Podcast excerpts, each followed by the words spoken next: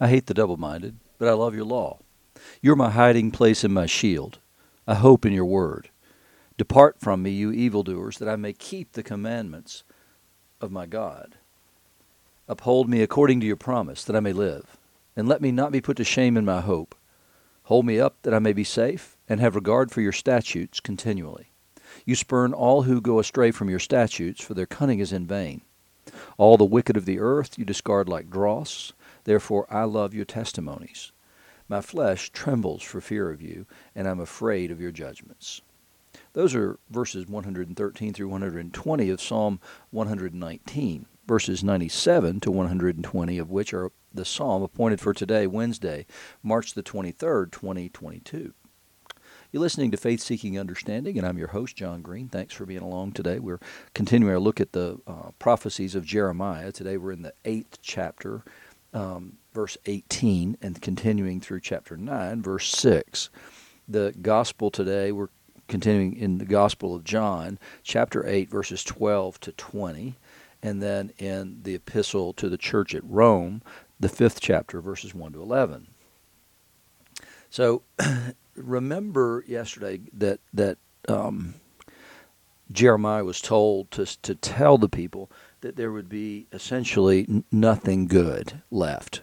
That the devastation was going to be so complete that there would be nothing worth celebrating, nothing worth um, taking any pleasure in in the land, because God was going to lay it waste. and so now we hear um, the Lord speaking again. My joy is gone, grief is upon me, my heart is sick. Behold, the cry of the daughter of my people from the length and breadth of the land. Is the Lord not in Zion? Is her king not in her? Why have they provoked me to anger with their carved images and with their foreign idols? The harvest is past, the summer is ended, and we are not saved. For the wound of the daughter of my people is my heart wounded. I mourn, and dismay has taken hold of me. The Lord loves his people and they have rejected him. And and what he sees when he sees them is what they might have been. And that applies to us as well. What might have been when he looks at the world and says what might have been had not sin entered the world and then what might have been had sin not been fruitful and multiplied. And so that's what he sees. He sees what would have been had we not gone astray, had we been faithful to him as he was faithful to us, had we loved him as much as he loves us, and as and as completely as he loves us. And and here it, it, it's heartbreaking. It has to be. If you created something, the world, and then if you called and created a people, and all of it went to pieces because we can't be faithful and we can't obey the commandments that He's given us, we don't recognize Him as good and we don't recognize Him as great. If we, the way we don't recognize Him as good is when we don't obey His commandments, when we don't live our lives the way He intends for us to live and is made plain and is making plain through the power of the Holy Spirit in the lives of believers. When we reject His commandments, we consider Him to not be good. We consider ourselves to be gods like Him, knowing good and evil. And we make choices about good and evil all the time. And, and sometimes we call evil good, even in our own lives. We do that when we gossip, when we, you know, all the things that we do, all the sins of our lives, those things are all evil. And yet we treat them as though they're goods because we don't abhor them. We don't run away from them. So we consider God's law not to be good whenever we choose to sin. And then we consider him not to be great when we don't understand there be consequences for that sin. He says, Is there no balm in Gilead? Is there no physician there? Why then has the health of the daughter of my people not been restored? Oh, that my head were waters and my eyes were a fountain of tears, that I might weep day and night for the slain of the daughter of my people. Oh, that I had in the desert a traveler's lodging place, that I might leave my people and go away from them, like Elijah tried to do. Remember, he left his servant behind and he went out into the wilderness to get away from the people. He had had enough. God says, I, I feel that way right now. For they are all adulterers, a company of treacherous men. They bend their tongue like a bow. Falsehood and not truth has grown strong in the land. For they proceed from evil and evil, and they do not know me, declares the Lord. Let everyone beware of his neighbor, and put no trust in any brother, for every brother is a deceiver, and every neighbor goes about as a slanderer. It's an awful situation, but I feel like sometimes that we're in exactly that same kind of situation today in America. Everything has become about politics and which team wins and which team loses, and it's about slandering other people, and it's about um, it's never about thinking the best of anybody. And there's two distinct teams. Now, within those teams, there are factions as well. And so there's constant treachery, it seems, all the time. And, and the American people have finally said, we don't even know who to trust anymore. We don't know who to believe anymore.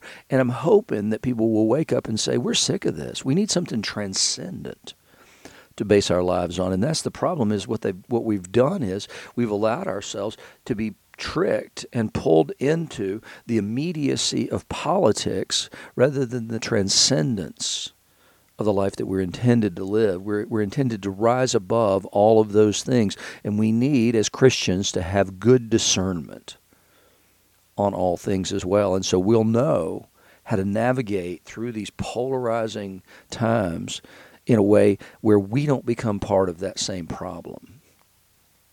Everyone deceives his neighbor, and no one speaks the truth. They have taught their tongue to speak lies. They weary themselves committing iniquity heaping oppression upon oppression and deceit upon deceit. They refuse to know me, declares the Lord. And it's it, that's if I had to say anything, what we have in, in America today, and, and most of the world, in fact, or in the Western world at least, has to do with a spiritual problem. We have turned away from Him and turned to all these other things, and we've come to believe that that politics or men and women, whatever it is, can save us through their policies, but it, that requires a wisdom that's far greater than anybody possesses. There's only one who can navigate us through all these things and bring us safely through to the other side, and that's the Lord.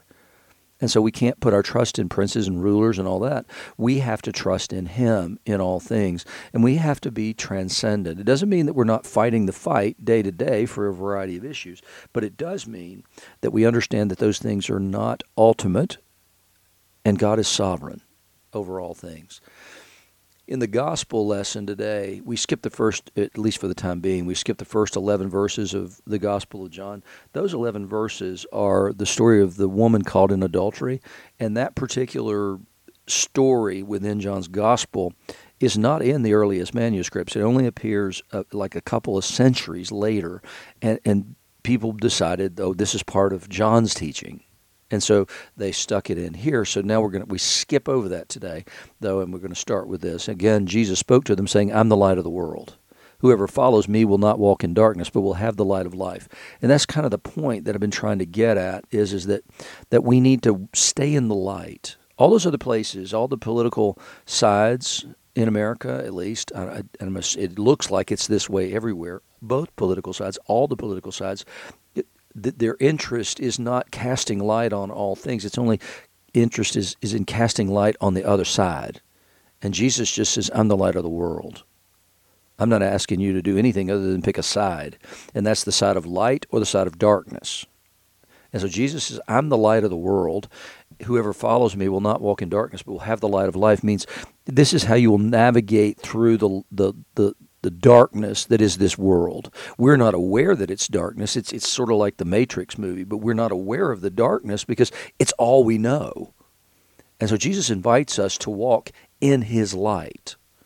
Because he's very clear if you if you the, the opposite of what he said would be true whoever follows me will not walk in darkness but will have the light of light light of life if he is the only if he is the light of the world then to not walk in him is to choose to walk in darkness and and so certain things would be expected from those who walk in darkness. So the Pharisees said to him, You're bearing witness about yourself. Your testimony is not true. In other words, we're going to need a few more witnesses to tell us about you before we're willing to, to believe any of that. And so we can dismiss you because it's just your testimony about yourself.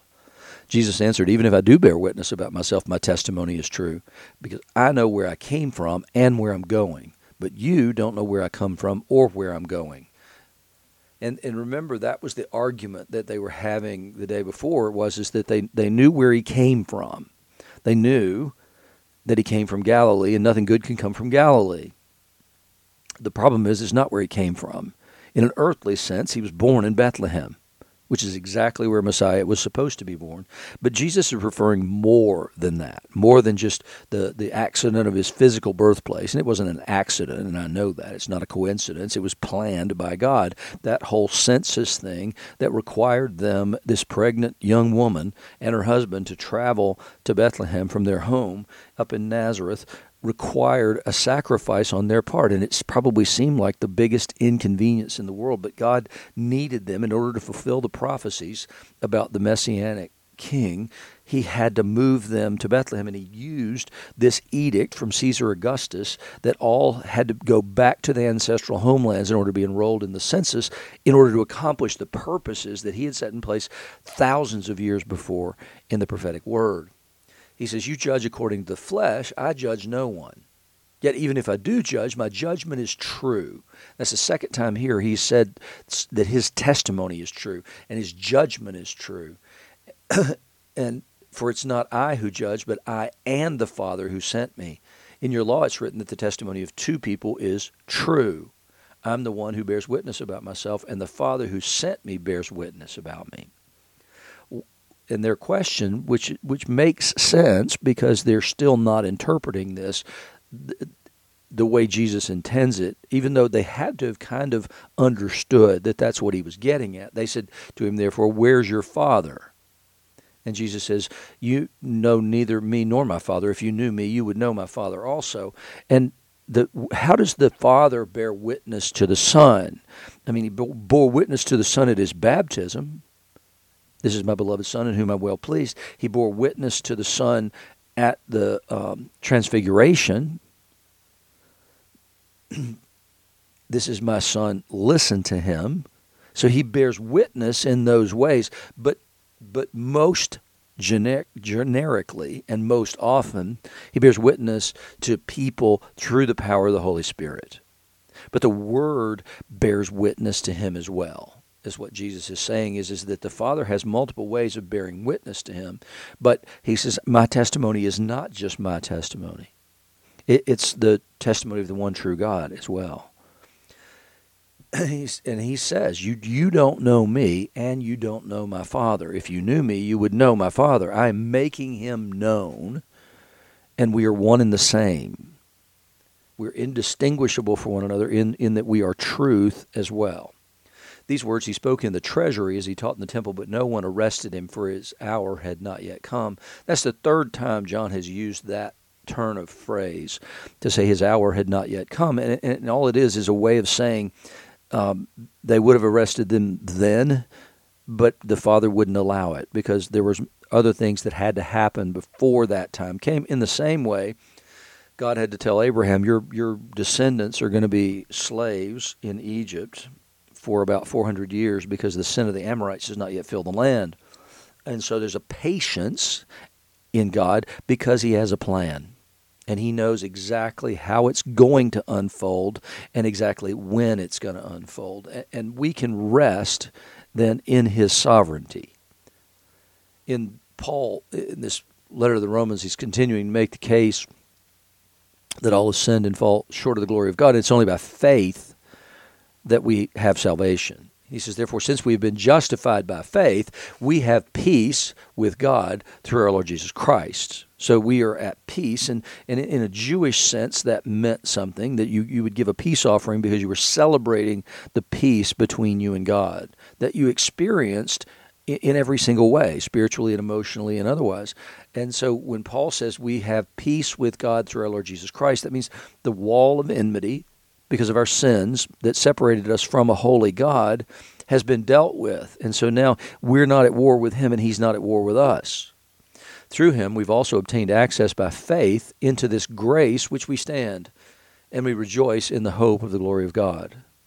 Now, it's an important thing where, where he's saying we've obtained access by faith into this grace. We didn't obtain access by works into that grace because it's not grace if we worked to receive it. Then it's our wages But Paul says, no, I'd rather stand in grace than get what I deserve. Not only that, but we rejoice in our sufferings, knowing that suffering produces endurance, and endurance produces character, and character produces hope, and hope does not put us to shame because God's love has been poured into our hearts through the Holy Spirit who's been given to us. And so he's he's basically saying to them the same thing I said to you, and that is is that God is we're resting in God's sovereignty. Because the suffering, we, we know that the suffering produces endurance. But we've got to believe in in God's plan in order to embrace that idea. To believe that suffering produces endurance and endurance produces character and character produces hope, we have to believe in the sovereignty of God. We have to believe that all these things are working together for good for all those who uh, are in Christ Jesus and called to his purpose. We know that whatever man or Satan intends for evil, God has an ability to make it a good thing. And so but it but it's a belief in the sovereignty of God, but also that he is both a great and good God. In other words, that he, that he has the power to accomplish whatever he purposes and that whatever he purposes is good.